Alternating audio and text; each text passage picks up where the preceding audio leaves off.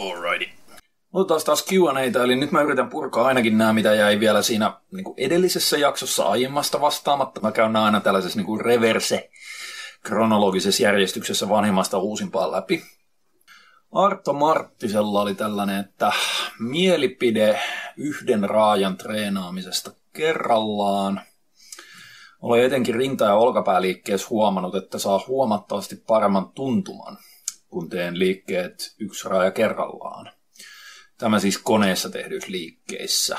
Niin käytännössä jos miettii, että rinnalle, jos sä teet yhden käden punnerruksia, niin se onnistuu käsipainoilla. Se käytännössä niin kuin joku vinopenkki tai sellainen, että siinä ei tule hirveästi probleemaa tasapainon kanssa, mutta heti jos mennään tasapenkille, niin siinä se yhden käden punnerus on niin sellainen puoliksi keskivartalon liike, että sä yrität pitää itse paikallaan siellä. Mutta joo, sitten jos sulla on niin vipuvarsikoneita, tai ylipäätään sellaisia, missä uh, sä voit tehdä niin kuin isolateraalisesti, silleen, että ne ei ole, sä et, samalla kun sä työnnät oikealla, niin vasen puoli nousee, niin siinä se onnistuu, mutta kyllähän olkapäille pystyy tekemään niin kuin kaikki käsipainohommat, sivuviparit, siis vipunostot, pystypunnerrukset, pystysoudut, kaikki pystyy tekemään vapaallakin painolla yksi raaja kerrallaan, mutta myös sitten taljoissa. Tämä yhden raajan treenaaminen, niin siinähän on Ehkä tämä kannattaa käsitellä tämän, mikä tämä oli, bilateral deficit-ilmiön kautta. Eli se on sellainen tyypillinen ilmiö, mikä koskee oikeastaan kaikkia treenaajia, on se, että et bilateral deficit on se, että silloin kun tehdään kaksi raajaa samaan aikaan, niin se suorituskyky on pikkasen huonompi kuin jos vaan summattaisi yhden raajan sama, samasta liikkeestä niin kuin molemmat raajat, niiden suorituskyky yhteen. Ja sitä nyt on sitten niin kuin spekuloitu ja selitetty, että mistä se johtuu. Ehkä tyypillisimpänä on se, että äh, ihmiskeho luonnollisemmin, tyypillisemmin tekee asioita, jos ei nyt täysin yksi raaja kerrallaan, niin ainakin vähän sellaisen niin kuin vuoro, tahti vuororaaja hommassa, siis ihan peruskävely esimerkiksi. että ihmiset kävelee silleen, että yksi jalka toisen eteen ja toinen jalka se edellisen eteen, ja se on sellaista vuorotahtihommaa, silloin kädet heiluu vuorotahtiin, ne ei mene niinku samaan aikaan siellä, että me ei pompita kahdella jalalla niinku kengurut eteenpäin. Me juostaan, me kävellään, kaikki tällainen, ja ne niinku vuoro jaloin, ja se on, se on vaan luonnollisempaa. Sitten sama homma siinä, että, että sä pystyt oikeastaan keskittymään hermostollisesti että jos sä teet vaan yhdellä raajalla kerrallaan, niin sulla on niin kuin, että sä pystyt keskittämään CNS ja kaikki tällaisen huomion siihen yhteen raajaan, eikä sun tarvitse jakaa sitä niin kuin kahdelle raajalle. Ja sitten vielä kolmantena ehkä sekin, että jos sulla on tosi tiukka setti meneillään, että ne on ihan sellaisia grindereita ne viimeiset toistot, niin jos sä teet sen yksi raaja kerrallaan, niin sä yleensä lähdet hakemaan siinä sellaisen siinä luonnostaan hakee sellaisen asennon, mikä on kaikkein paras sen voimantuoton ja, ja kaiken tuollaisen suorituskyvyn kannalta. Ja se ei yleensä näytä ihan siltä, että sä vaan niin kuin tekisit saman liikkeen, kun se olisi niin kuin kaksi raajaa kerrallaan, mutta sit, itse asiassa joku reisiojennus yksi jalka kerrallaan niin siinä sen huomaa, että jos ihmiset tekee kaksi, kahden jalan reisiojennusta, niin molemmat jalat samaan aikaan, niin se on sellainen, totta kai sun on pakko istua suorassa siinä ja sellainen hyvin symmetrinen liike ja tasainen liike. Sitten jos sä teet yhdellä jalalla reisiojennusta, siis samassa laitteessa, niin yleensä siinä sitten vähän kierrätään, että sä asettaudut siihen silleen, että sun torso on pikkasen eri kulmassa ja sä saatat hakea sieltä vähän silleen, että yksi käsi on eri paikassa kuin toinen ja sitten sä puristat sieltä, koska sillä tavalla sä luonnostaan vaan haet sen optimaalisemman asennon siihen voimantuottoon, kun sulla on vaan, sun ei tarvitse sitä yhtä raajaa, että, että sulla on niin mahdollisuus hakea se optimaalisempi asento. Ja kaikkia näitä, on siinä varmaan paljon muutakin, mutta mun mielestä nämä on ne kolme pääasiallista syytä, mitä on esitetty siihen bilateral deficittiin. Eli summa summarum se yhden raajan tai vähintään vaikka vuorotahtiin tehtyjen liikkeiden tekeminen on ihmiskeholle monessa mielessä luonnollisempaa kuin se tyypillinen punttipatetyyli salilla, että no kaksi kättä kerrallaan tai kaksi jalkaa kerrallaan, niin tehdään tätä tai tätä tai sitten niin kuin ylös. Ala, silleen, että se, se on vähän sellainen tietyssä mielessä luonnottomampi tapa treenata. Rinnalle on, niin kuin mä sanoin, niin hankalampi tehdä yhden raajan liikkeitä, varsinkin jos sä tekisit jotain, että kyllähän punnerukset on vielä helpompi, varsinkin jos sulla on joku hammerin vipuorisikone siihen, sä voit asettautua silleen ja työntää tuosta niin ylöspäin. Ja se, tavallaan se laite niin kuin stabiloisut siihen. Mä itse siitä teen se silleen, että mä otan toisella kädellä kiinni silti siitä kahvasta ja teen vaan niin kuin näin. Ja tota, sitten ne, joo, deltsit, käytännössä kaikki liikkeet voi tehdä deltseille yksi raaja kerrallaan, ja mä itse jopa tykkään tehdä, niin se on, siinä on paljon hyötyjä. Sitten selkä treeneissä, niin lähes kaikista niin kuin selkävedoista, ylhäältä vedoista, souduista, niin pystyy aika hyvin tekemään se yhden käden version.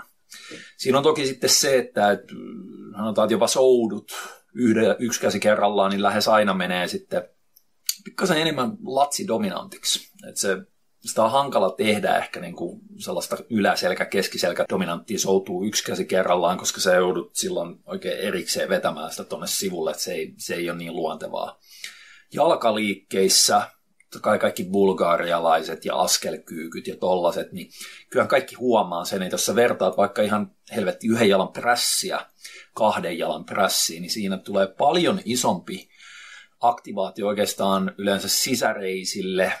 Saattaa jossain määrin jopa etureiden eri päiden välillä olla vähän eroa, että silloin kun sä teet kaksi jalkaa kerrallaan, niin siinä saattaa päästä vähän niin kuin salamatkustajana osa lihaksista, että sun ei tarvii esimerkiksi just sisäreisiä tai vaikka jotain vastusmediaalista niin paljon käyttää, mutta sitten kun sä teet yksi jalka kerrallaan, niin silloin se koko jalka joutuu oikeastaan työskentelemään siinä. Mä pyrin aina mahdollisuuksien mukaan sisällyttämään sinne ohjelmaan, jos ei nyt ihan joka ikiselle lihakselle, silloin siellä tulee paljon liikkeitä, plus että se vittumaisuus, mikä yhden, yhden raajan liikkeessä on, niihin menee tupla aika. Niin mä pyrin silti, niin kuin, että, että siellä olisi ainakin joku yksi vetoliike, joku yhden käden soutu, ehkä yhden käden ylhäältä veto, että siinä tulee niin kuin se, että on yhden käden vetoliike. Sitten suht hyvin pystyy ehkä joissain ohjelmissa laittaa jonkun yhden käden punnerusliikkeen, joku landmine pressi tai yhden käden pystypunnerus tai jotain tällaista. Mutta se on jo harvinaisempaa siellä. Mutta sitten jaloille, joo, joku, siis ihan väistämättä mä yleensä pidän siellä, että siellä on joku bulgarialainen, joku askelkyykky, yhden jalan pressi, joku tällainen, uh, jolloin jo oikeastaan noin kolme mm, eri liikesuuntaa, isoa liiketyyppiä. Että sulla on jalkaliike, sulla on yläkapan työntävä, yläkapan vetävä. Niin noilla saadaan jo paljon niitä sellaisia hyötyjä, mitä niistä yhden käden liikkeistä voidaan saada. Ja sitten sellainenkin itse asiassa on, että, että niissähän on keskivartalon aktivaatio on ihan erilaista. Että, että jos sä teet vaikka yhden käden soutuja, mitkä ei ole jotain niin kuin rintatuettu kone soutu, että sä oot ihan lukittu siihen laitteeseen, niin niissä tulee antirotaatiota. Sama homma siis yhden käden punneruksissa ja tollasissa, että sä joudut niinku stabiloimaan sitä torsoa eri tavalla kuin kahden käden punneruksissa, vaikka sä tekisit vaikka sanotaan seisten pystypunnerusta koska siellä tulee aina se antirotaatio, se on epäsymmetrinen se voiman suunta siinä suhteessa sun torsoon, niin tavallaan sun ei tarvitse silloin treenata niin paljon keskivartaloa tai kylkiä tai kaikkea tollasta, jos sä vaan teet siellä yhden käden liikkeitä. Kyllä niin kuin aina ohjelmissa kannattaisi vähintään joku yhden käden liike ja yhden jalan liike pitää. Ja jos mahdollista, niin sitten just silleen, että yläkapalle sekä punnerus että vetoliike yhdellä kädellä – jaloille yleensä riittääkin se joku kyykky, yhden jalan kyykkyvariaatio. Mm. Ja sitten jos itse huomaa, että tosissaan tuollaisissa unilateraalisissa liikkeissä niin saa jopa paremman tuntuman jonnekin lihaksille, niin sitä suuremmalla syyllä. Raimo M. Kysymys, pystyykö viikon jalkatreenit jakamaan vaikka kolmeen eri kertaan? polvet tai lumpiot koripalloharrastuksen takia niin kipeät välillä, että en pääse edes kehonpaino kyykystä ylös ilman, että käsillä avustaisin. Mm, joo, sitä on liikkeellä. Pienempi kerta volyymitreeneissä on auttanut. Okei. Okay. En tiedä, onko siitä lihasten kasvatuksen kannalta vaan mitään hyötyä jakaa jalkatreenit kolmeen tai jopa neljään osaan viikossa.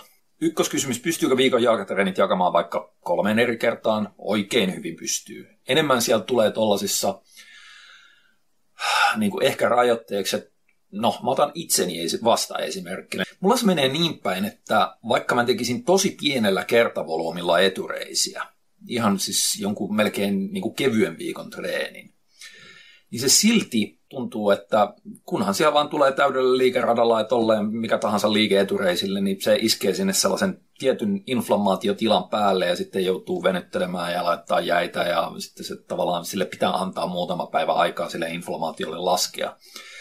Ja se ei niinku riipu siitä, että teenkö mä yhden sarjan vai 21 sarjaa.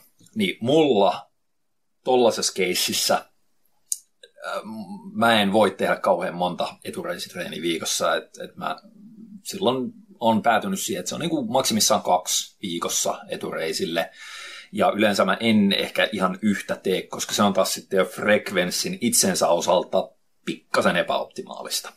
Mutta jos ei ole tollasta ongelmaa, vaan nimenomaan tässä Raimo sanoo, että pienempi kertavolyymi treeneissä on auttanut, niin by all means, silloinhan se nimenomaan kannattaakin, että tehdään pienemmällä kertavolyymilla, koska jos se iso kertavolyymi on se, mikä ärsyttää, niin sitten tavallaan pysytään sen ärsytyskynnyksen alapuolella, niin kuin sen huonon ärsytyskynnyksen alapuolella. Et joku tietty rajallinen kertavolyymi ja sitten tehdään useammin viikossa, jos se silloin äh, toimii paremmin sen polven kannalta niin päin. Ja nyt sitten äh, lihaskasvun kannalta äh, siinä ei pitäisi olla mitään isompaa varsinaista hyötyä tehdä vaikka kolme tai neljä tai viisi tai helvetti 17 kertaa viikossa niitä etureisiä tai mitään muutakaan lihasta. Lähinnä siinä on se, että muistaakseni yhdestä kahteen kertaan viikossa, eh, niin siinä on pieni, ihan irrallinen niin kuin lisähyöty siitä frekvenssistä. Mutta sen jälkeen, kun siitä kahdesta kerrasta mennään ylöspäin, niin ei näyttäisi olevan oikeastaan mitään. Et sen jälkeen se isompi frekvenssi, vaikka kolme tai neljä kertaa viikossa, niin se lähinnä sillä fasilitoidaan sitten sitä sun tarvittavaa viikkovolyymia. Ja siinä tulee sitten kyseeseen tällaiset, että, että kun on myös sellaiset suht, sanoisiko optimimäärät sarjoja per treeni, per lihas, että yleensä ei ehkä kannata tehdä 20 sarjaa yhdellä kertaa, koska viimeiset kymmenen sarjaa niistä tulee olemaan ihan roskavolyymia. Sä oot jo niin uupunut sen ensimmäisen kymmenen kovan sarjan jälkeen, että ne jälkimmäiset kymmenen sarjaa, niin ne on jo vähän sellaista niin kuin, aika paskaa. Niin se olisi parempi silloin sen sijaan, että sä teet niin kuin vanhalla Brosplitillä kerran viikossa 20 sarjaa, niin teetkin kaksi kertaa viikossa 10 sarjaa. Aivan varmasti se keskimääräinen sarjan ns. laatu ja suorituskyky niin on parempi siinä keississä joo, tämä kolme kertaa niin ihan hyvin toimii, jos siellä ei niitä aiemmin mainittuja niin kuin tavallaan kipeytymisrajoitteita ole, vaan tässä itse asiassa päinvastoin.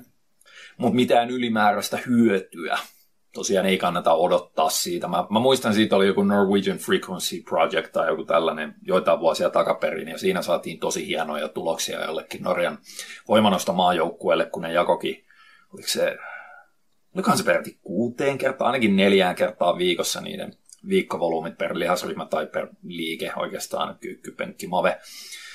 Se nyt näyttää olevan vähän sellainen irrallinen löydös ja se, tota, niillä taisi olla aika kovat viikkovolyymit muutenkin, eli siinä enemmän hyödyttiin sitten siitä, että nimenomaan jaoteltiin vain isoa viikkovolyymia niin järkevämmän kokoisiin kerta-annoksiin.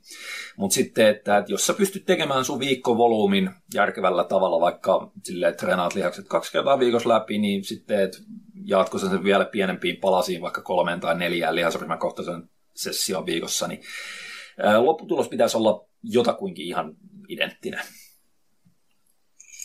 Horace, kyssäriä.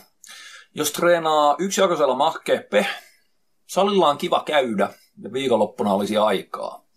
Jos käy vielä neljännen kerran, olisiko se parempi pitää ns. huoltavana vai tehdä vaikkapa niitä lihaksia, jotka ei juuri saa osumaan?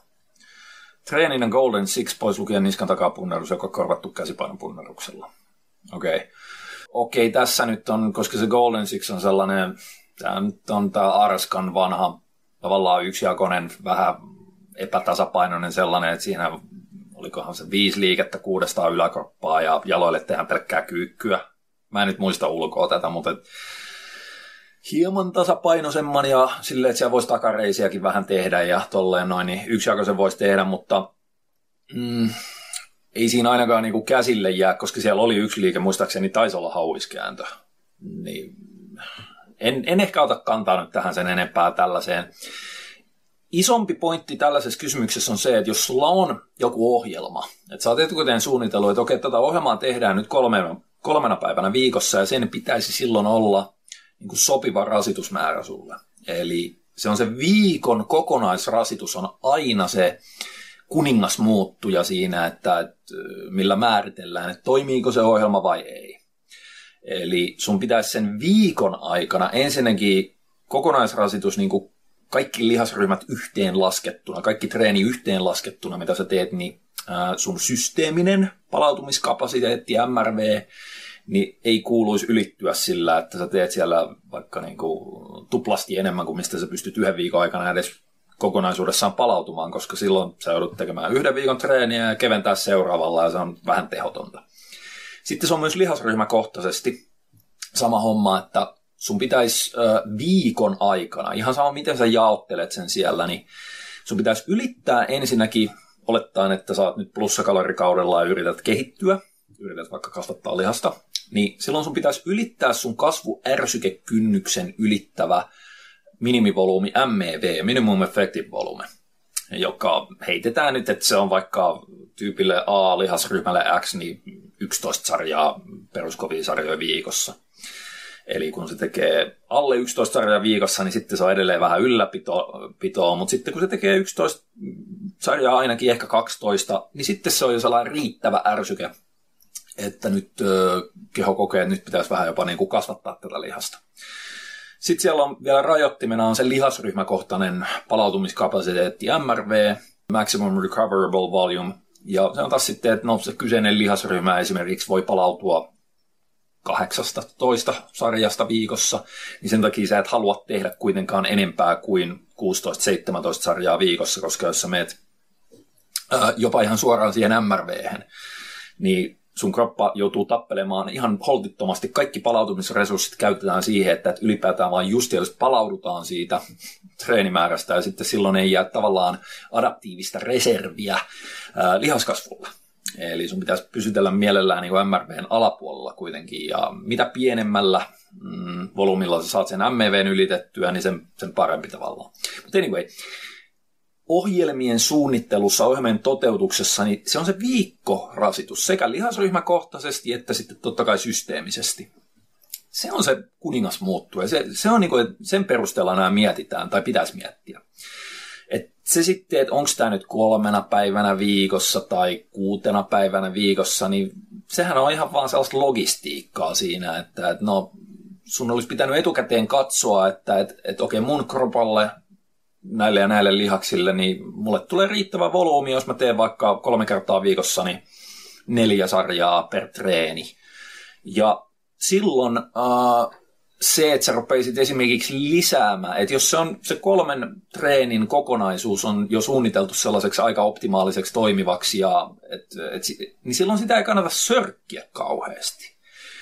Et vaikka sulla nyt olisi siellä sitten sanotaan ylimääräisiä päiviä, milloin sä voisit mennä salille, niin jos sun viikkorasitus ja viikkovolyymi on jo aika hyvin optimoitu, niin jos sä rupeat lisäämään siihen volyymia, niin sä ehkä vaan ammut itseäsi jalkaan. Et, et se lisävolyymi vaan, niin kuin, että se, on, se, on, se saattaa olla hyödytöntä ja se saattaa olla jopa haitallista, koska silloin sä vaan lähestyt sitä sun MRVtä, mutta sä et saa sen, sä oot jo ylittänyt sen MEVn.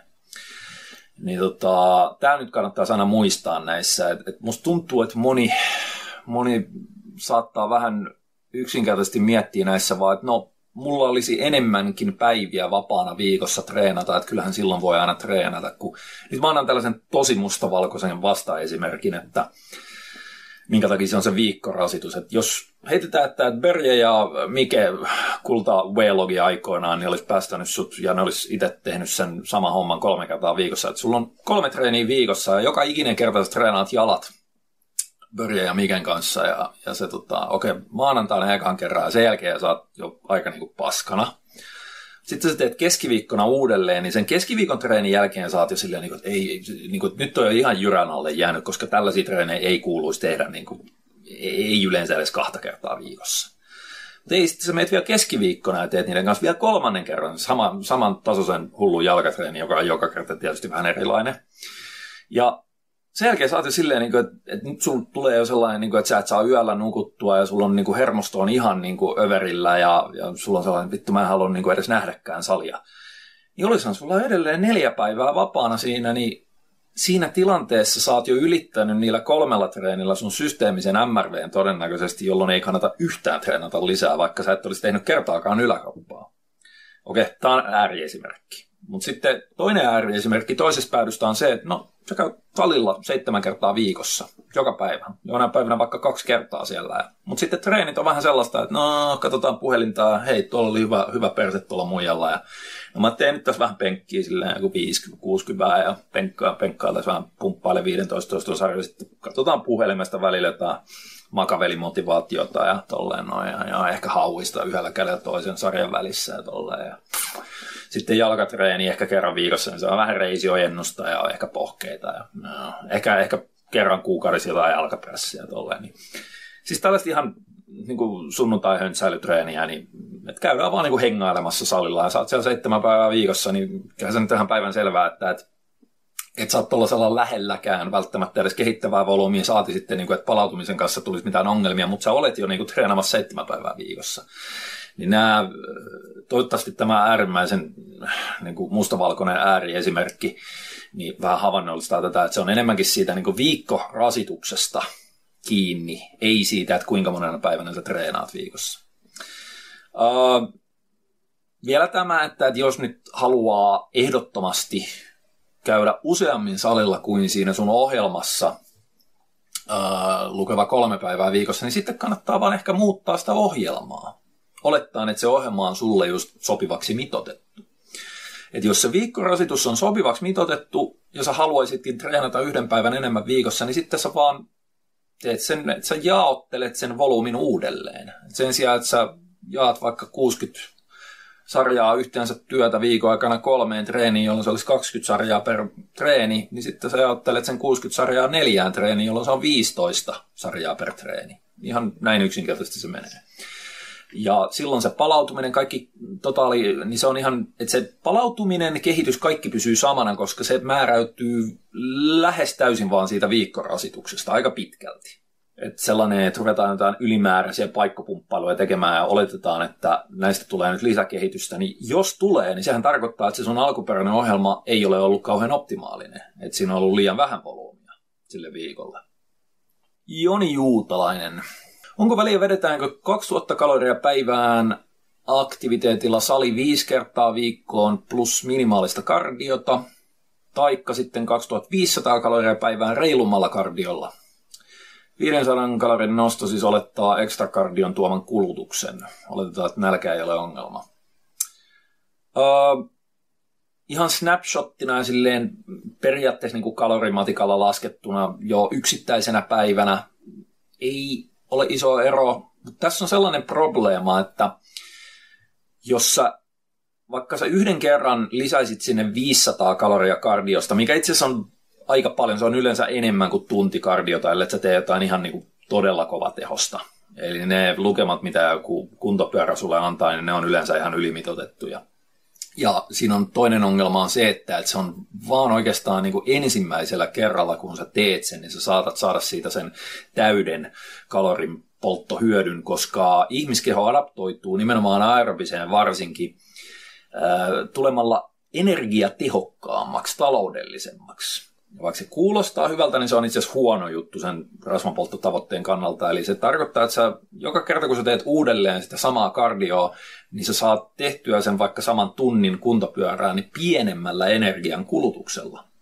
Muun muassa sellainen löydös näistä on hyvin tyypillinen, että, että jos lisätään vaan ihmisille niin kuin kardiota, joku tietty laskennallinen määrä, niin se ei lähes koskaan, siis se ei johda odotettuun rasvan polttoon. Se oli jotain sellaista, että, jos niille lisätään vaikka sitten, että no 500 kaloria edestä vaikka X päivää viikossa, niin se toteutunut rasvanpoltto on vain 20-50 prosenttia siitä, mitä sen niin kuin kardion lisäämisen perusteella voisi kalorimielessä olettaa. Ja se on ihan suoraa seurausta vaan siitä, että, että ensinnäkin se energia, tehokkuus, taloudellisuus, adaptaatio syntyy, että sä pystyt joka kerta sen kardion aloittamisen jälkeen niin suoriutumaan siitä pikkasen pienemmällä energiankulutuksella, eli se ei enää olekaan se 500 kaloria.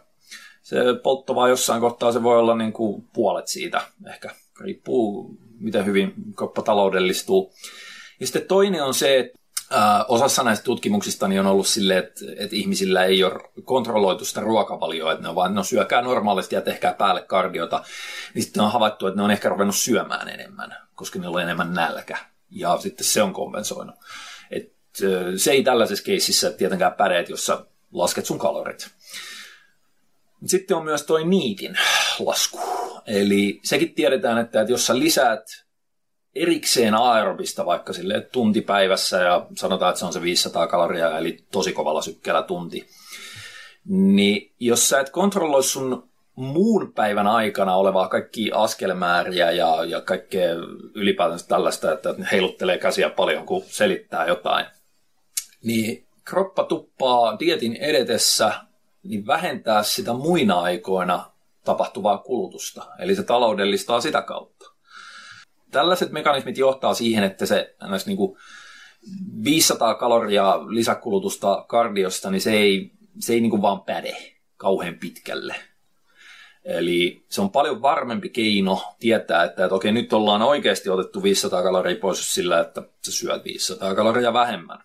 Jos käytännössä katsoo, miten nämä menee, niin esimerkiksi tämä, että 2500 kaloria versus 2000 kaloria, sitten oletetaan, että nälkä ei ole ongelma.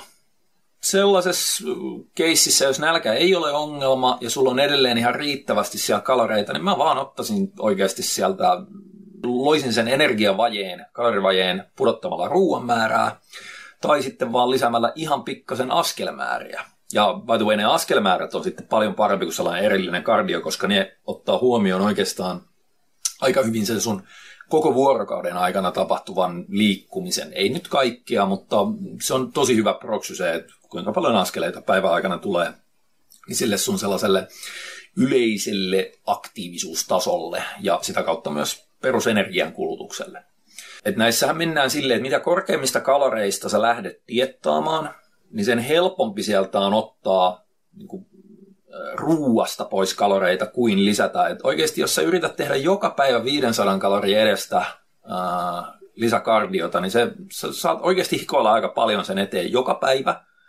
Ja sä joudut hikoilemaan sen eteen joka päivä entistä enemmän, kun se kroppa rupeaa taloudellistamaan sitä energiankulutustaan siinä kardiossa.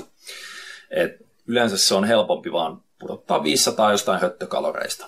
Mutta sitten siinä on myös sellainen kohta, että jos puhutaan vaikka hyvin pienikokoisesta ihmisestä, niin kuin no, aika moni naisdiettaaja, tai sitten jos on lyhyitä miehiä tai tolleen on, joilla ei ole paljon kehonpainoa, Eli sitä kautta on jo niin kuin ne diettikalorit saattaa olla ihan lähtökohtaisesti jossain tonni 500, kahden tonnin välissä. Naisilla saattaa olla jopa alle tonni 500. Niin siellä se, että sä pudotat vielä 500 kaloria siitä eteenpäin, niin se voi olla niin kuin kolmasosa sun päivän ruuasta. Niin silloin ehkä sellainen jonkunnäköinen 50-60 ratkaisu voi olla realistisempi ihan käytännön kannalta, että, että yritetään lisätä askelmääriä niin sille, että oikeasti ollaan aika aktiivisia päivän aikana, nostetaan askelmäärät vaikka yli 10 tonnin tasolle per päivä ja sitten samaan aikaan niin pudotetaan vaikka kuin 250 kaloria tai tälleen. Ja se on usein myös kisadietillä tällaisen, missä joudutaan menemään lopussa aika, aika matalille kaloreille, niin tällainen yhdistelmäratkaisu on vähän pakko tehdä. Mutta sitten, että jos sä oot jostain off-seasonilta lähtenyt korkeista kaloreista, niin mun mielestä se on vaan helpompaa pudottaa suoraan ruuasta, kuin yrittää joka päivä hinkata niin kuin tunti jotain korkeasykkeistä kardioa. Kreatiini aiheuttaa joillain voimatasojen noston. Ilmeisesti kertynyt neste jonkunlaisessa roolissa.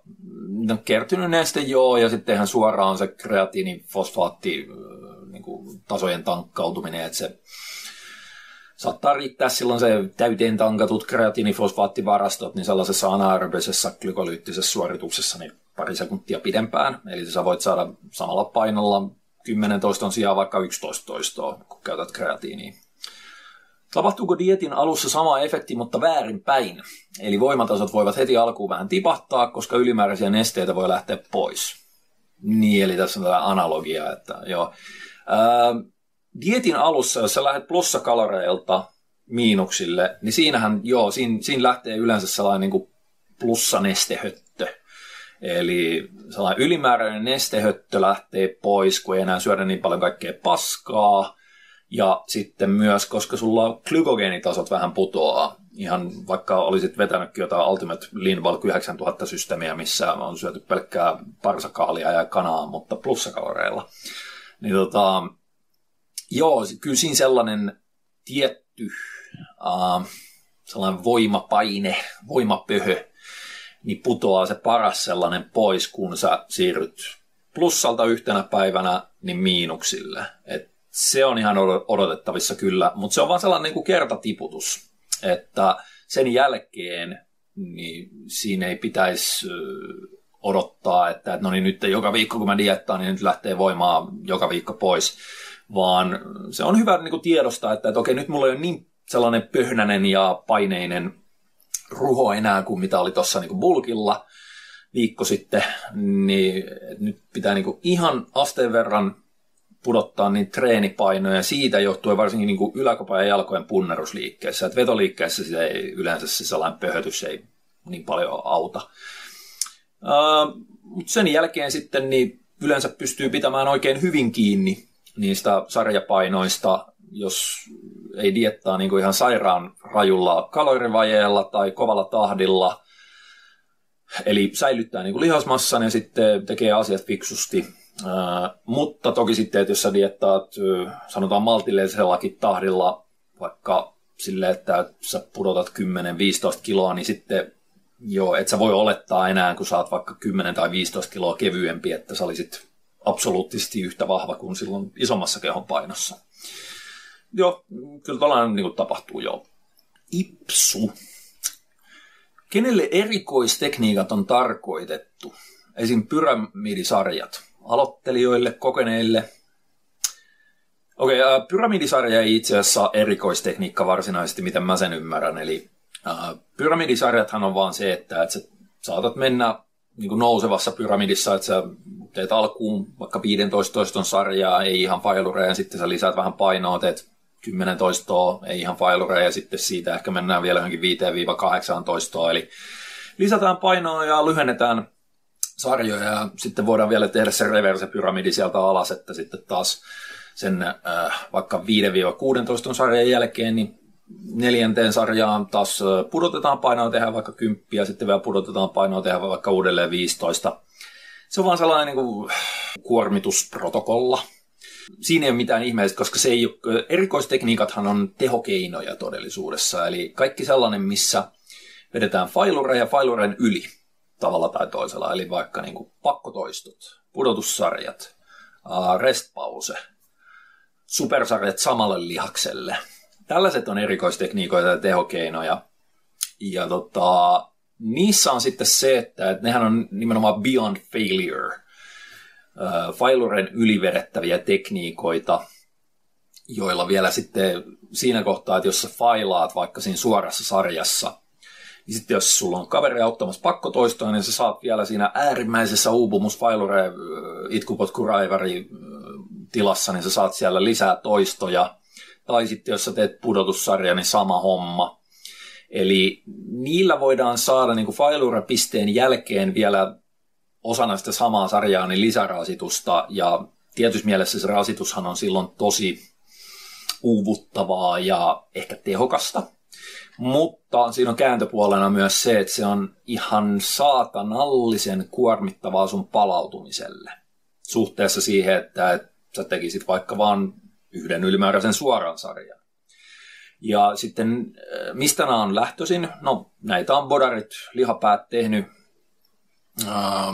HC-treeneissään pitkin vuosikymmeniä ja tässä kohtaa ei nyt ihan vuosisatoja, mutta viimeisen vuosisadan aikana. nehän on hauskoja, niillä voi saada ihan holtittoman pumpin ja sellaisen niin kuin fiiliksen, että nyt mä tapoin tämän lihaksen ja nyt mä oon varmasti treenannut niin kovaa, että nyt on pakko kasvaa ja tämä on tällaista oikein miehekästä ja kaikkea tällaista. Ja sitten Makaveli motivaatiovideolla isot pro tekee näin. Siinä on vaan probleemana sitten just tosiaan se, että, että se verrattuna siihen, että se tekisit vaikka vain yhden ylimääräisen suoraan sarjan, mikä ei ole ihan failoreja, mutta joku 1-2 riiri. Niin niistä tuollaisista erikoistekniikka-sarjoista niin ei näytä olevan oikeastaan yhtään sen enempää parempaa kasvuärsykettä, mutta tosiaan se palautumisresursseja, että se, se voi niinku pidentää sitä sun palautumisaikaa seuraavaan treeniin ja myös niin kuin aiheuttaa sellaista systeemistä, hermostollista ja niin kuin kokonaisvaltaista uupumusta suhteettoman paljon enemmän kuin se, että sä tekisit sitten vaikka vaan toisen suoran sarjan ja saisit ihan saman kasvuärsykkeen siitä. Ja siinä mielessä se, joo, se on, mä oon itsekin miettinyt, että, että, että vaikka ne on hauskoja, nehän on äärimmäisen siistiä vaan, jos sulla, varsinkin jos sulla on treenikavereja tolleen noin, niin sitten mennään ja tehdään just Whalogit tyylisesti, niin ihan holtitonta tappoa jollekin. Tehdään jotain hauiskääntöä ja 500 pudotusta sinne ja pakko toista. Siellä niin kuin, niistä saa hyvät videot ja tolleen noin. Ja kyllä se on niin kuin, siis onhan se niin kuin saatanan hauskaa. Mutta se ei niin kuin pidemmän päälle, en mä, mun on, mä itse esimerkiksi en käytä enkä laita ohjelmiin oikeastaan hirveästi muualle kuin se, se yksi kohta, missä mun mielestä niillä on hyvä käyttökohde, niin on ihan normaalin treeniblogin, niin kuin treenisyklin, vaikka neljä viikkoa kovaa, vikalla viikolla ennen kevennystä. Koska se on niin kuin se vaihe, se viikko ennen kuin sä tiedät, että sulla tulee vaikka sitten, että viides viikko on kevennys.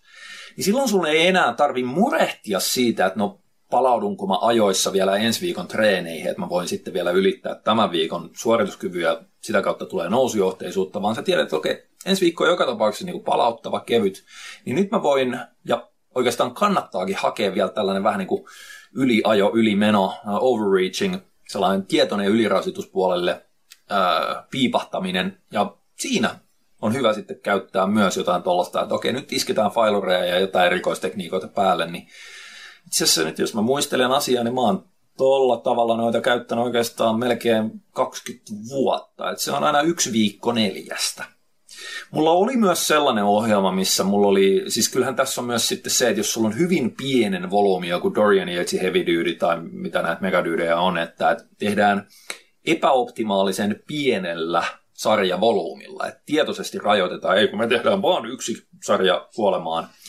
Silloin kun se rajoitetaan se sarjavolyymi riittämättömän pieneksi, että se ei enää ole niin kuin optimaalista sen lihaskasvun kannalta niin kuin suorilla sarjoilla, niin silloin joo, kannattaa ehdottomasti niin kuin vaikka joka ikiseen työsarjaan sitten iskeä. Kill Yourself and Die, niin kuin HC Pro erikoistekniikat, koska sä jätät muuten ihan liikaa palautumisresursseja hyödyntämättä ja silti se volyymi on liian pientä, että sä saisit niin kuin riittävän kasvuärsykkeen, niin sitten kaikki tuollainen niin ylimääräinen hakkaus ja tappo sinne, vaikka se onkin SFRltään huono, niin siinä se toimii. Ja kyllä mulla oli, esimerkiksi mä testasin yhtäkin ohjelmaa silleen, että mä jaksotin erikoistekniikoiden käytöllä sen, että, että mulla oli minimaalinen sarjavolyymi, ja sitten ekalla viikolla mä tein yhden pudotuksen, tokalla viikolla kaksi pudotusta, kolmannen viikolla kolme pudotusta, neljännen viikolla neljä pudotusta. Oikeasti se oli niin kuin tällainen.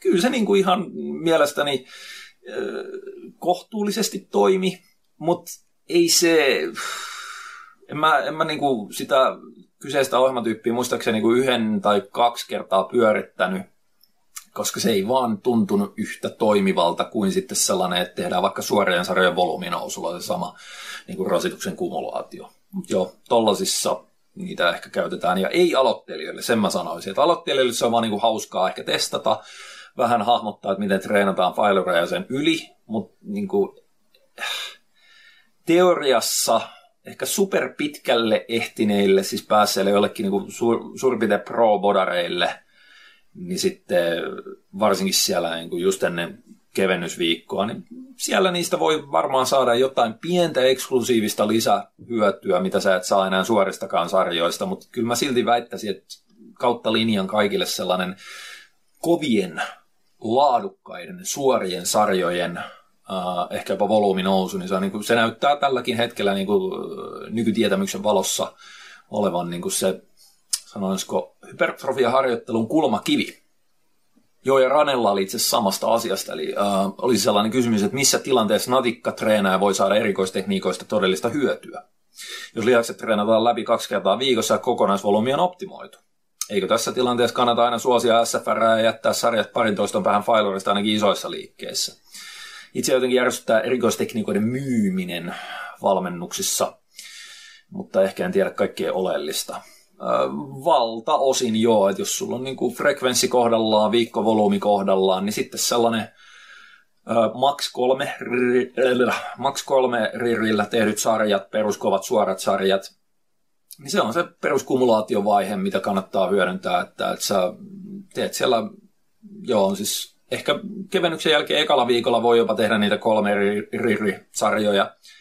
Ja sitten kun sä yleensä lisäät siinä pikkasen sarjoja sen syklin edetessä, niin silloinhan se tarkoittaa, että se äh, fitness fatigue-mallissa, dual factor-mallissa, niin se, se sun uh, fatigue kumuloituu siellä, se uupumus kumuloituu. Tai johtuen siitä, että sä lisäät siellä sitä kuormitusta ja volyymia, niin sitten ne samat sarjat pitäisi periaatteessa alkaa mennä pienempiin ririlukemiin, eli siellä jää vähemmän toistoja varastoon. Ja sitten jos sä oot just siellä neljännellä viikolla ennen sun kevennystä, niin se voi olla, että se joudut tekemään aika nolla RIR-sarjoja, tai sitten jopa ihan failureja, ja samaan aikaan siellä voi sitten hyödyntää noita erikoistekniikoita, että saadaan aikaan se overreaching tietoisesti ennen kevennystä ja sitä rataa. Ipsulla oli useampikin kysymys, hetkinen, kenelle lämpärit on tarkoitettu? Mitä hyötyä? Siinä on kaksi hyvin oleellista pointtia, eli jos sä yrität lähteä treenaamaan ennäs kylmää lihasta, joka on silleen, että sä vaan kävelet jostain tuolta ulkoa salille ja suoraan isket sitten 200 kiloa tankoa ja rupeat kyykkäämään, niin ei, ei tuu onnistumaan. Se ehkä tällainen kysymys nousee useammin, jos on lähempänä aloittelijaa, koska taas sitten, että jos, jos on joku aloittelijatyyppi, niin ei se, niin kuin, että sen kyykkymaksimi ei ole lähelläkään edes 200 kiloa, tai, tai niin kuin, että se, se, on, se on lähempänä varmaan 60 kiloa. Jolloin jos niin kuin absoluuttisesti vähemmän vahva tyyppi, jolla on vähemmän lihasmassaa, eli käytännössä aloittelija, sehän voi jopa ehkä niin kuin kävellä suoraan ulkoa salille ja heilutella kaksi kertaa käsiä ja iskeä sinne penkkitankoon sen, en mä tiedä, 40 kiloa, 50 kiloa, millä se tekisi kympin sarjan. Ja se ei välttämättä edes tarvii sinänsä hirveästi lämmittelyä ja se voi ihan kohtalaisesti jopa suoriutukin siitä. Mutta silti, kylmää lihasta, jos lähtee treenaamaan, niin se ei ensinnäkään se, se ei ole yhtä vahva tai suorituskykyinen kuin lämmin lihas. Eli siinä on paljon, siellä on verenkierto, siellä on sellainen hermostollinen herääminen, mikä tapahtuu lämmittelyjen myötä ja sitä voi jopa potentioida. Sä saat tehtyä paremmalla suorituskyvyllä, paremmilla painoilla sun työsarjat, jos sä lämmittelet versus, että sä yrität kylmänä tehdä niitä. Ja sitten tietysti se, että, että mitä vahvempi ja isompi treenaaja on kyseessä, niin se on vaan vaarallista treenata kylmällä lihaksella. Eli loukkaantumisriski on ihan itse asiassa niin kuin rakenteellisista syistä. Eli, eli lämpimät kudokset on, mikä on pliable suomeksi, ne on, ne on niin kuin muovautuvampia, ne on elastisempia, ne, kestää, ne ottaa sen kuorman paremmin ja turvallisemmin vastaan ja ne ei niin kuin hajoa yhtä helposti. Niin joo, siis lämmittelystä on se hyöty, että, että ei loukkaannu yhtä suurella todennäköisyydellä ja sitten saa niin kuin, treenissä enemmän aikaan paremmilla kuormilla ja paremmalla suorituskyvyllä, eli kannattaa lämmitellä. Mutta sellainen joku tyyppi tekee 200 kilon kyykkyä 10 toiston sarjan, niin se joutuu yleensä lämmittelemään huomattavasti pitkällisemmin ja enemmän kuin joku aloittelija, joka tekee 50 10 toistoa. Eli se on aina suhteessa siihen sitten niin kuin oikeastaan niin kuin maksimisuorituskykyä ja lihasmassaa. Onko jotain lihasryhmiä, mitä ei kannata tehdä peräkkäisinä päivinä tai samassa treenissä? Esimerkiksi rintapäivän jälkeen olkapäitä seuraavana päivänä tai haukkareiden jälkeen maastavetoa seuraavana päivänä. Aika vähän tollasesta voi mitään ihan kiinteätä nyrkkisääntöä sanoa, koska sehän riippuu just ihan siitä ohjelman suunnittelusta, koska on ihan täysin toimivia koko kroppa kuusi kertaa viikossa ohjelmia, missä se kertavolyymi on pieni. Sitten siellä kierrätetään niitä liikkeitä sopivasti, että ei esimerkiksi tehdä joka ikinen päivä jaloille takakyykkyä tangolla, vaan se on niin kuin, että jos tehdään jaloille yhtenä päivänä kyykkyä tangolla, niin seuraavana päivänä se voi olla reisiojennus, sitten se on jalkapressi, sitten se on askelkyykky ja sitä rataa. Se vähän helpottaa tossa, mutta jos sä teet jonkun ihan Ultimate 20 sarjaa hauista, että se suurin tulehtuu se hauis ja ja seuraavana päivänä maastavetoon, niin joo, ei ehkä paras mahdollinen idea, koska silloin se hauis on siellä tosi jäykkänä ja siinä on isompi riski repiä se hauis jo sitten siinä maastavedossa, mutta ei nyt, että jos ei mene tuollaisiin äärityperiin, niin ei, en mä näe mitään ongelmaa, että, että jos teet yhtenä päivänä hauista ja seuraavana maastavetoa, niin kyllä se nyt valtaosa keisseistä onnistuu ihan hyvin, kunhan lämmittelee taas kunnolla. Rinta ja olkapäät ihan hyvin pystyy tekemään peräkkäisinä päivinä tyypillisesti. Öö, ainoa sellainen tosi selkeä valtaosalle, mitä mä nyt ehkä heittäisin, on, että ei kannata ehkä tehdä tosi rajua alaselkää kuormittavaa liikettä, vaikka suoreilla on maastaveto tai maastaveto edellisenä päivänä, jos sulla on seuraavana päivänä sitten vielä heitetään jaloille takakyykky tangolla.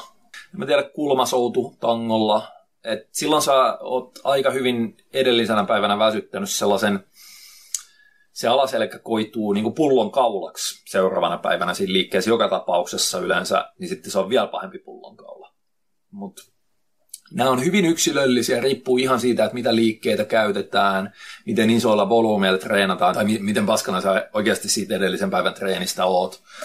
Ei, ei oikein voi mitään sellaista ihan mustavalkoista nyrkkisääntöä tästä sanoa, vaan kannattaa käyttää tervettä järkeä ja huomata, se, että, että okei, no tässä mun nykyisessä ohjelmassa, että mulla on 20 sarjaa hauista kaikissa pakkotoistoa, mikä on ehkä nyt ei mikään maailman järkevin hauistreeni ylipäänsäkään, ja seuraavan päivänä on maastavetoa, niin tämä tuntuu vähän ilkeältä tuolla hauiksen jänteessä, niin sitten vähän modaa sitä ohjelmaa tai modaa omaa tekemistään, mutta joo, kannattaa yrittää käyttää vain tervettä järkeä. Super Amazing Ants. Oliko herralla jotain rutiineja tai supplementteja, mitkä menee herätessä tai nukkumaan mennessä? Onko kerran viikossa joku venyttelysessio? Tässä on periaatteessa kolme kysymystä. Venyttelykysymykseen voin sanoa, että, että mä en erikseen pidä mitään lihashuoltopäivää, vaan ää, mä yritän venytellä salilla treenin jälkeen silleen pikaisesti ehkä treenattuja lihaksia läpi tai sitten muita lihaksia, koska sen mä tiedän, että jos mä ajattelen se, että mä yritän himassa kämpillä venytellä, niin ei tule koskaan tehtyä. Eli se ei välttämättä ole ihan kaikkien niin kuin, optimaalisuuksien mukaista, mutta tulee pahana ainakin viikon aikana se neljä kertaa jonkun verran venyteltyä, kun sen tekee treenin jälkeen. Uh, rutiineja tai supplementteja, mitkä menee herätessä. Uh, rutiini herätessä, no mä pesen hampaat ja ajan tuon pienen parran, mitä mulla tähän tulee muualle, ei vieläkään kasva. ja tota, teen aamupalaa, juon kahvia, sitä rataa. Kyllähän mä otan itse asiassa pääsääntöisesti kaikki tuollaiset niin peruspillerit, niin kuin monivitamiini ja D-vitsku ja kalsium ja siis mitä nämä peruspäivittäiset, niin mä otan ne aamupala yhteydessä kaikki kerralla vaan siellä.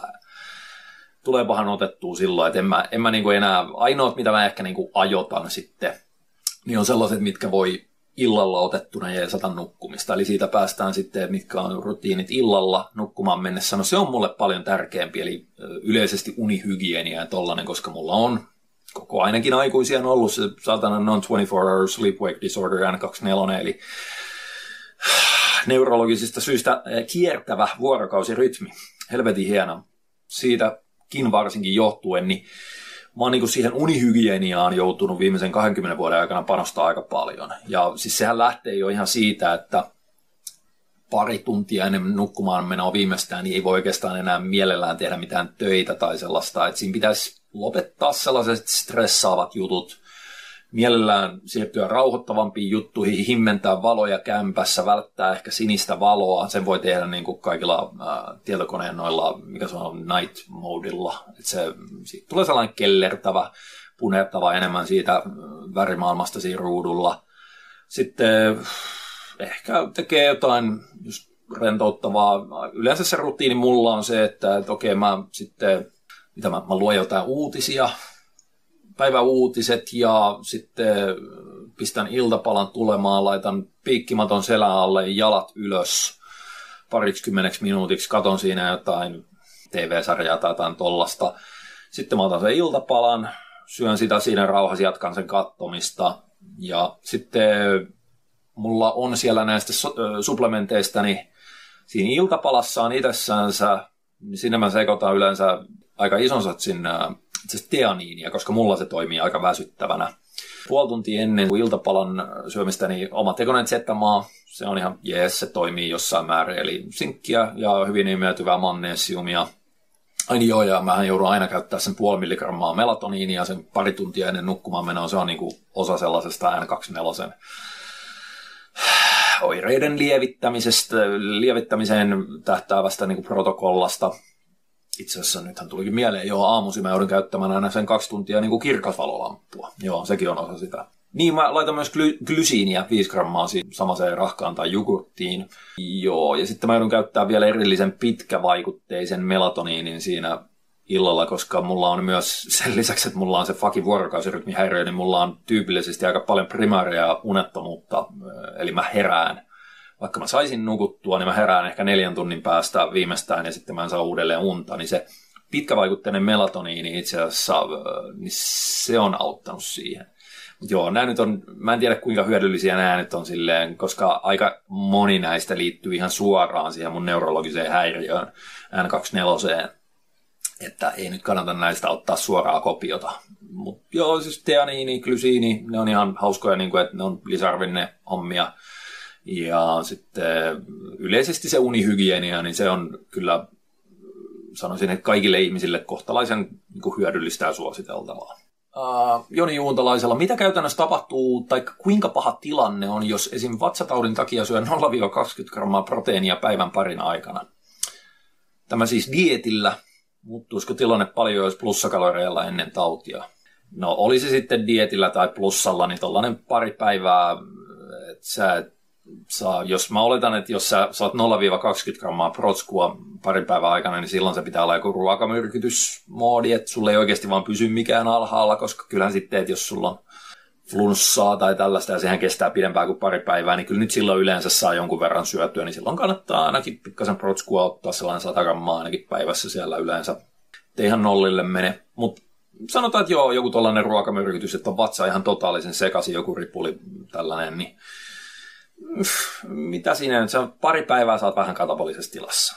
Ja ei sekään ole sellainen, että oh my god, mulla lähti kahdessa päivässä viisi kiloa lihasta. Et, jos on nyt kaksi päivää silleen, että käytännössä paastoot siinä, niin kyllä siinä jo jonkun sortin katabolisessa tilassa ollaan, mutta onko se nyt, jos tällainen tapahtuu kerran puolessa vuodessa tai kerran vuodessa, niin et sä siinä oikeasti menetä paljon paskaakaan. Ja sitten kun sä pääset uudelleen syömään proteiinia ja uudelleen treenaamaan tolleen, niin sitten aina lihasmuisti toimii. Että jos sä oot menettänyt siellä 50 grammaa lihasta kauttaaltaan kropasta, niin sä saat sen hyvin nopeasti takaisin. Et mä, mä en sinänsä murehtisi tällaisista. Katsotaan muutama kommentti vielä tuosta nyt niinku tuoreimmasta, eli edellisestä. Pikkuherra, mielipide Sarms. Mä muistelisin, että jossain, olisiko ollut Börjen kanssa tehdyssä, saattaa olla jopa viisi vuotta vanhassa podcastissa, niin tätä kysyttiin, ja mä en ole sen jälkeen asiaa edes miettinyt, mutta pointtihan on siinä, että SARMsit, eli mikä se on Selective Androgen Receptor Modulators, Mulla ei ole itse asiassa edes aavistustakaan, mikä niiden legaalistatus tällä hetkellä on eri maissa, mutta silloin aikanaan se meni jotenkin silleen, että, että aika monessa maassa näitä sarmseja sai niin OTC-nä myydä over the counter, eli, eli ne ei ollut luokiteltu silloin reseptilääkkeiksi ihan joka maassa, eli niitä sai periaatteessa ostaa laillisesti jostain lisäravinnekaupoistakin, mutta käytännössä ne on alusta saakka ollut esimerkiksi varallistoilla ihan doping-aineiksi luokiteltuja ja kaikissa olosuhteissa, eli ne rinnastetaan anabolisiin aineisiin. Öö, niin tässä on nyt sitten se, että, että jos sä haluat käyttää sarmseja, niin silloinhan nyt sä ainakin tällaisesta niin kuin, öö, doping kautta antidoping näkökulmasta, niin silloin sä päätät roinata, öö, vaikka ne olisikin jossain maassa ihan jostain lisäravinnekaupasta ostettavissa. Se on vähän sama siinä mielessä, kun oli aikanaan Androt ja Norandrot ja mitä niitä lieneekään joskus 90 90-luvulla, 2000-luvulla muistaakseni. Eli niitä sai silloin bodybuilding.comista jengi ostaa, mutta jos sä käytit vaikka Androa ja sitten sulla oli doping-testi, niin se, se näkyy positiivisena. Et siinä ei kannata kuvitella olevansa natikka, jos sarveja sitten niin päättää käyttää. Et se on vaan enemmän, että, että jos joku päättää käyttää sarveja, niin silloin se päättää roinata. Mutta ehkä se on silleen, että no mä en halua ostaa joltain roinadiilerilta niin oikeita roinaa, mutta, mutta siis joku tällainen ihmeellinen ajatuskulku näissä on. Se, mitä mä oon käsittänyt Sarfseista jo silloin aikanaan, oli se, että ei niitä nyt kauhean moni pro oikeasti käytä, tai ei nyt tarvitse mennä edes pro ei niitä kauhean moni kova bodari edes käytä. Ja yksinkertaisesti se, että kyllähän niitä on varmaan valtaosa bodareista aikanaan kokeillut, ja sitten on huoma, huomannut porukka sen, että nämä on ihan paskaa verrattuna ns. oikeaan roinaan. Ja sitten se mikä, joo, se, se, mikä niissä oli, niin enkä tiedä, ehkä tänä päivänä viisi vuotta myöhemmin niin saattaa olla eri tilanne jossain määrin. Mutta silloin kun SARMSit tuli, niin eihän niistä ollut minkään sortin turvallisuusdataa, siis pitkittäistutkimuksia, koska ne oli valtaosa jo si- siinä kohtaa ne oli niinku kokeellisia. Täysin niin kuin, että joku hullu kemisti jossain niin kuin labrassa on kehittänyt, hei nyt kun me muutetaan joku molekyyli täältä, niin tämä menee sarmsien kategoriaan ja tätä saa myydä, mutta sitten, että ensimmäinen ihminen, joka tätä on koskaan käyttänyt, ensimmäinen tyyppi, joka sen ostaa sieltä kaupasta. Ja ei niin kuin mitään sellaista turvallisuusdatatietoa niistä toisin kuin, vaikka niin kuin, että sä rupeat lukemaan jotain PubMedia tai näitä, niin, niin kuin, että testosteroni, nandroloni, niin kaikki perinteiset anaboliset lääkeaineet, niin niistä saattaa olla kymmenien vuosien ajalta kuitenkin jonkun verran niin kuin ihan suht vankkaa dataa, että mitä ne tekee ihmiskeholle myös pitkittäiskäytössä. Sellaista ihmeellistä niin kuin venäläistä rulettia jengi on valmiina pelaamaan tollaisellakin, että, että ehkä tänä päivänä niistä on enemmän, mutta summa summarum. Mä en itse ehkä niinku ymmärrä, että, että, että jos joku päättää roinata, mitä, mikä se Samsen käytön päätös mun mielestä on, se on yhtä kuin roinaus, niin miksi sitten käyttää jotain tollaisia huonosti ilmeisesti toimivia, hyvinkin epäselviä sen suhteen, että, että niistä ei ole mitään turvallisuusdataa. Että, että jos päättää roinata, niin miksei sitten vaan oikeasti käytä niin kuin tunnettuja roinia, mistä tiedetään, että ne toimii hyvin ja niistä on niin kuin turvallisuusdataa olemassa, niin kuin tutkittua tietoa vuosikymmenten varrella. Ja sitten jos on niin kuin natikka, niin silloin sä et ylipäätänsä käytä sarmseja. Se, se ei ole natikka touhua. Niin mä en niin kuin näe sitä välimuotoa oikeastaan. Mä, mun on hankala ymmärtää, että miksi kukaan niin kuin just sinne johonkin sarmseihin menisi. Joko roinaa ihan oikealla roinalla tai sitten ei roinaa ollenkaan, mikä tarkoittaa, että ei myöskään sarmseja. Tämä olisi ehkä minun mielipiteeni tässä kohtaa. Sitten oli tästä kylmäaltistuksesta, mitä mä käsittelin viime kerralla. Tuomas Tukiainen, miten toi kylmäaltistus vaikkapa välipäivinä? Ihan hyvä pointti, eli lihaskasvun vastetta ja treenivastetta heikentävä vaikutus, niin sehän tulee pahimmillaan silloin, jos sä tyyli vaikka treenin jälkeen tai samana iltana niin menet sinne kylmäpaljuun tai avantoon tai kylmään suihkuun ylipäätänsä, että Aivan varmasti, ja käsittääkseni onkin niin päin, että jos sä teet sen sitten sen vaikka avantouinnin tai kylmän kylvyn öö, välipäivänä, niin ei sillä enää silloin voi niin voi olla, että kaikki niin kuin negatiiviset vaikutukset lihaskasvuun, niin ne jopa hälvenee siinä kohtaa. Öö, hetkinen, maalaisjärjellä kuulostaa aika hivistelyltä, ettei avannossa voi käydä, kun haittaa lihaskasvua. Palaudut paremmin, nukut paremmin yömässä, niin sanoisin, että nettohyöty on parempi no näinhän mä olen sanonut alusta saakka. Mä, se oli jo joku kymmenen vuotta sitten, kun mä hommasin sinne vanhalle Meijerille sen kylmäpaljun ja kirjoitin siitä artikkeli, olikohan Bodylehteen. Ja tota, silloin mä sen, sen hetkisen jo tutkimustiedon katsastin läpi silleen, että okei, tämä saattaa olla pikkasen haitallista lihaskasvulle, mutta sitten mä kelasin, että no mä oon minuutin siellä kylmäpaljussa ja se ylivoimaisesti niin kuin paras vaikutus mulla oli se, että mä nukun paremmin. Ja mä kelasin, että no, jos mä vaan nukun paremmin, huomattavasti paremmin, niin se varmaan overridaa aika paljon näitä muita potentiaalisia hieman negatiivisia vaikutuksia. Tämä oli se mun rationale siinä taustalla. Et siinä mielessä joo, ihan samoilla linjoilla. Niin Samuli Koskinen sanoi, että joo, että voi käydä ja kansi käydä avannossa, mutta kansi venätä edes pari tuntia treenin jälkeen. Just näin, että, että jos mahdollista, niin se Ehkä niin kuin vaikka sitten jopa välipäivänä treeneistä.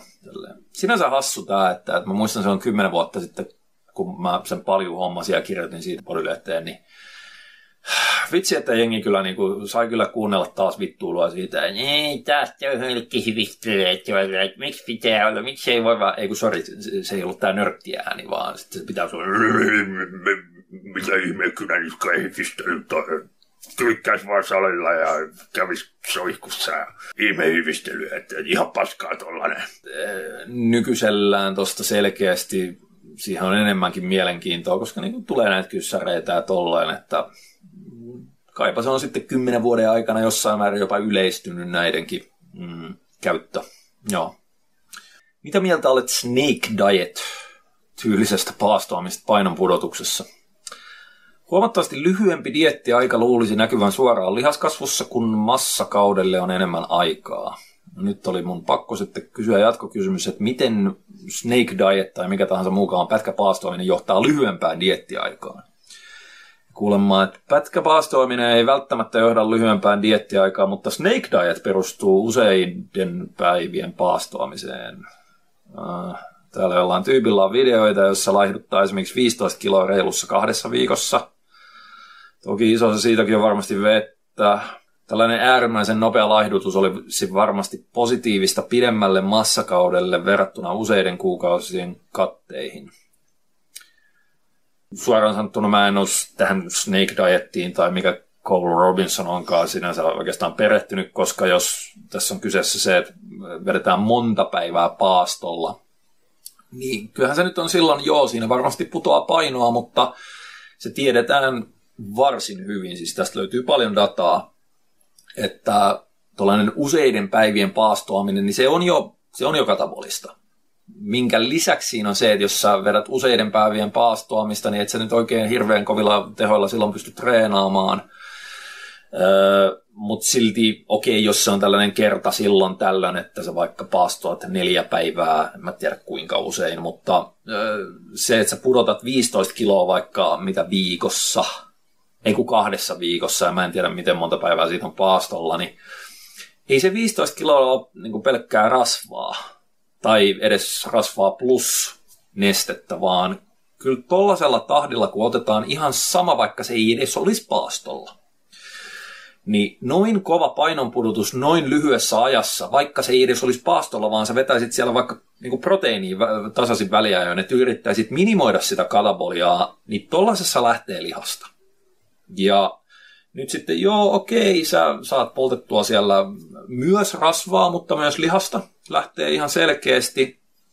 Niin nythän sä joudut sitten sen tällaisen rajun painonpudotuspätkän jälkeen, niin sä joudut rakentaa uudelleen sitä lihasta ennen kuin sä pääset edes tasoihin verrattuna siihen, että sä olisit ottanut järkevällä tahdilla vaan perusdietin, jolloin sä et välttämättä polta sitä lihasta. Niin mä en sinänsä nyt tässä kohtaa ymmärrä, että miten tämä olisi hyödyllistä positiivista pidemmälle massakaudelle verrattuna useiden kuukausien katteihin. Öö, eli tässä on mun mielestä nyt vähän niin kuin virheellisenä olet, oletuksena, että joo, että yhtään ei lähde lihasta, kun ottaa 15 kiloa kahdessa viikossa pois. Jos, musta tuntuu, että näissä on jotain näitä, että, että porukka luulee, että siinä paastoamisessa on jotain maagista tai mystistä tai jotain. Niin kuin, ei se, kyllähän näitä on tutkittu. Ja se menee itse asiassa niin päin, että sellainen tyypillisempi intermittent fasting protokolla, mikä se nyt on kahdeksan tunnin syömisikkuna ja 16 tuntia paastolla, niin ne pääsee aika lähelle sitä, että jos verrataan, että, että jengi sitten saman kilomäärän samassa kuukausimäärässä vaikka pudottaa tyypillisemmällä ruokavaliolla, että syödään aamusta iltaan tasaisilla ruokailuväleillä, niin niissä ei mitään ihan hirvittäviä eroja synny siihen esimerkiksi, että, että voidaan sanoa, että se on melkein yhtä hyvä se intermittent fasting niin kuin lihasmassan säilymisessä ja tollasessa, mutta niissäkin taisi pikkasen heikommin säilyä se lihasmassa siinä intermittent fastingissa – mutta sitten tällainen ihan totaalipaastoaminen, siis että vaikka useita päiviä, niin se on jo selkeästi katabolista, koska jo ihan perusdiettaaminen, Niin siitähän on se suhteellisen kuuluisa meta-analyysi, mistä, mistä on saatu se, niin kuin, että, että kuinka suuri kalorivaje on tuossa niin kuin X-akselilla.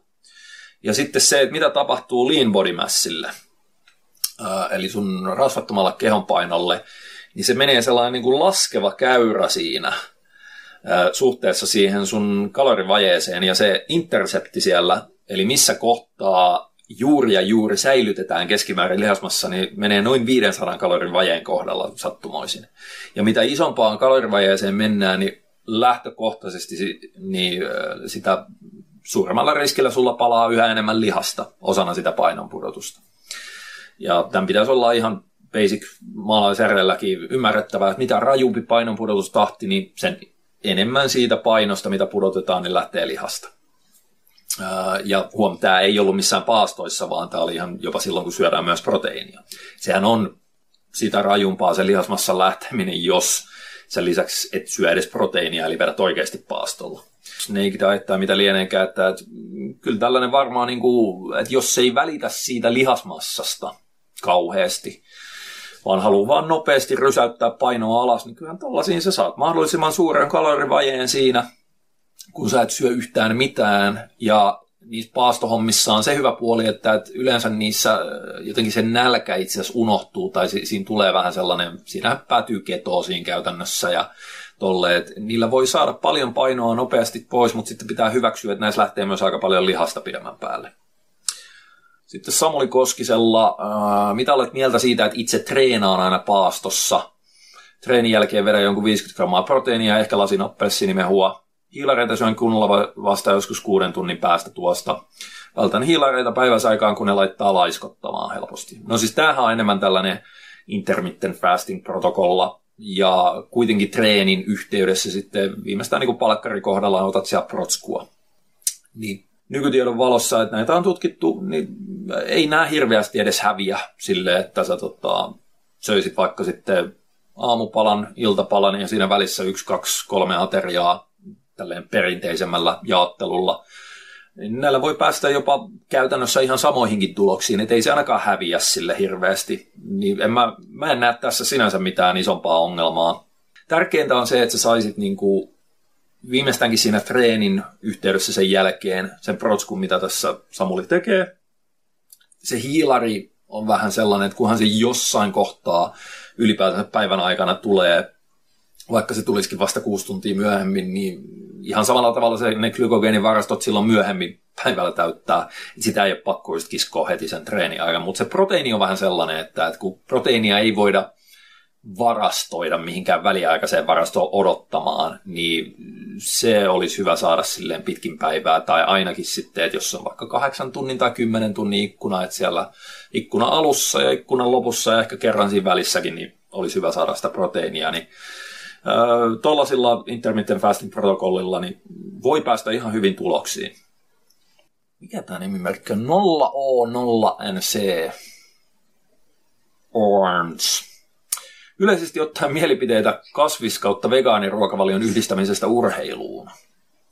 Tästäkin löytyy ihan meta-analyysiä ja tollasta. Uh, sehän ei, uh, se oli yllättävää itse asiassa, että, että oli suhteellisen tuore tutkimus, jossa nähtiin, että vähän epäodotetusti niin se uh, kasvisproteiinien käyttö niin et sä et edes tarvinnut oikeastaan, että sinne annettiin sama määrä, riittävä määrä, se oli yli 1,6 grammaa per painokilo, ja verrattiin sitten niin kuin tällaista kasvispohjasta ruokavalioa ja sekaruokavalioa, mikä sisältää myös eläinkunnan tuotteita.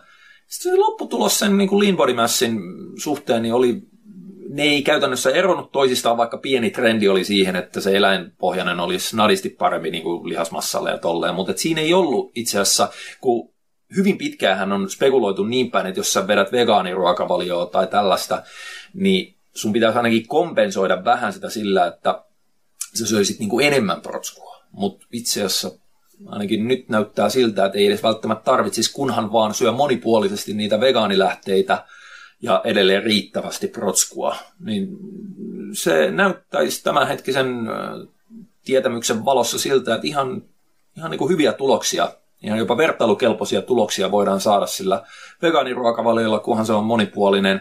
Et enemmänhän sieltä tulee sitten vastaan just nämä, että, että sun pitää jostain saada rautaa ja mitäs muita niitä oli, B12-vitamiinia ja tollasta. Että siellä on niin tyypillisiä puutteita, mitä sitten sulle saattaa syntyä, jos sä et syö ollenkaan eläinkunnan tuotteita. Mutta niin on, ja sekin vielä, että, että jos nyt verrataan näitä ihan ääripään ruokavalioita, niin sulla on yhdessä päädyssä on se vegaanihomma, ja sitten toisessa päässä on tämä pelkäksi väliaikaiseksi eliminaatioruokavalioksi suunniteltu äh, liharuokavalio tai äh, carnivore diet, jota huom ei ole missään kohtaa suunniteltu, että sitä noudatettaisiin niin pysyvästi, vaan se on sellaisen, että jos sulla se toimii niin kuin väliaikaisena eliminaatioruokavaliona, että eliminoidaan kaikki niin kuin, muu kuin liha pois, jotta sun mahdollisesti ärtynyt suolisto pääsee niin kuin rauhoittumaan, ja sen jälkeen siinä olisi tarkoitus sitten uudelleen pikkuhiljaa reintroduceta sinne, niin kuin, että kokeillaan, että no jos mä nyt lisään vaikka niin kuin valkoista riisiä, niin ärsyttääkö se suoltaa tolleen. Mutta siellä on, hölmöt on niin kuin ruvennut sitten, ne on unohtanut sen kokonaan tai ne ei ole edes ottanut selvää siitä, että, että tämä ei kuulu olla pitkäaikainen ruokavalio, vaan tämä on väliaikainen eliminaatioruokavalio ei kun nyt, jes, jes, mun, totta kai mun niin kuin vatsa-oireet jossain IBS tai tollasessa, niin niitä helpotti se, kun mä jätin kaiken muun kuin lihan pois. Mutta silloin se edelleen se kuuluisi niin kuin ainakin vihannekset ja tollaset, niin pikkuhiljaa etsiä niitä takaisin, että mitä mä pystyn näistä syömään millä määrillä. Mutta anyway, siis jos, jos vertaa vegaanihommaa yhdessä ääripäässä ja sitten tota carnivore diet hommaa, niin siis tähän voittaa tämä vegaaniruokavalio 600 nolla sen carnivore dietin niin kuin kaikesta suunnasta tarkasteltuna. Vaikka niin kuin henkkohtaisesti mä tykkään kyllä syödä lihaa ja eläinkunnan tuotteita, ja mun mielestä vegaanit on hihhuleita, mutta tota, vielä tyhmempi on ne, jotka vaan vetää sitä väliaikaista eliminaatioruokavalioa ns. pysyvänä ruokavaliona, eli tämä carnivore diet. Si- siinä ei ole niin mitään järkeä.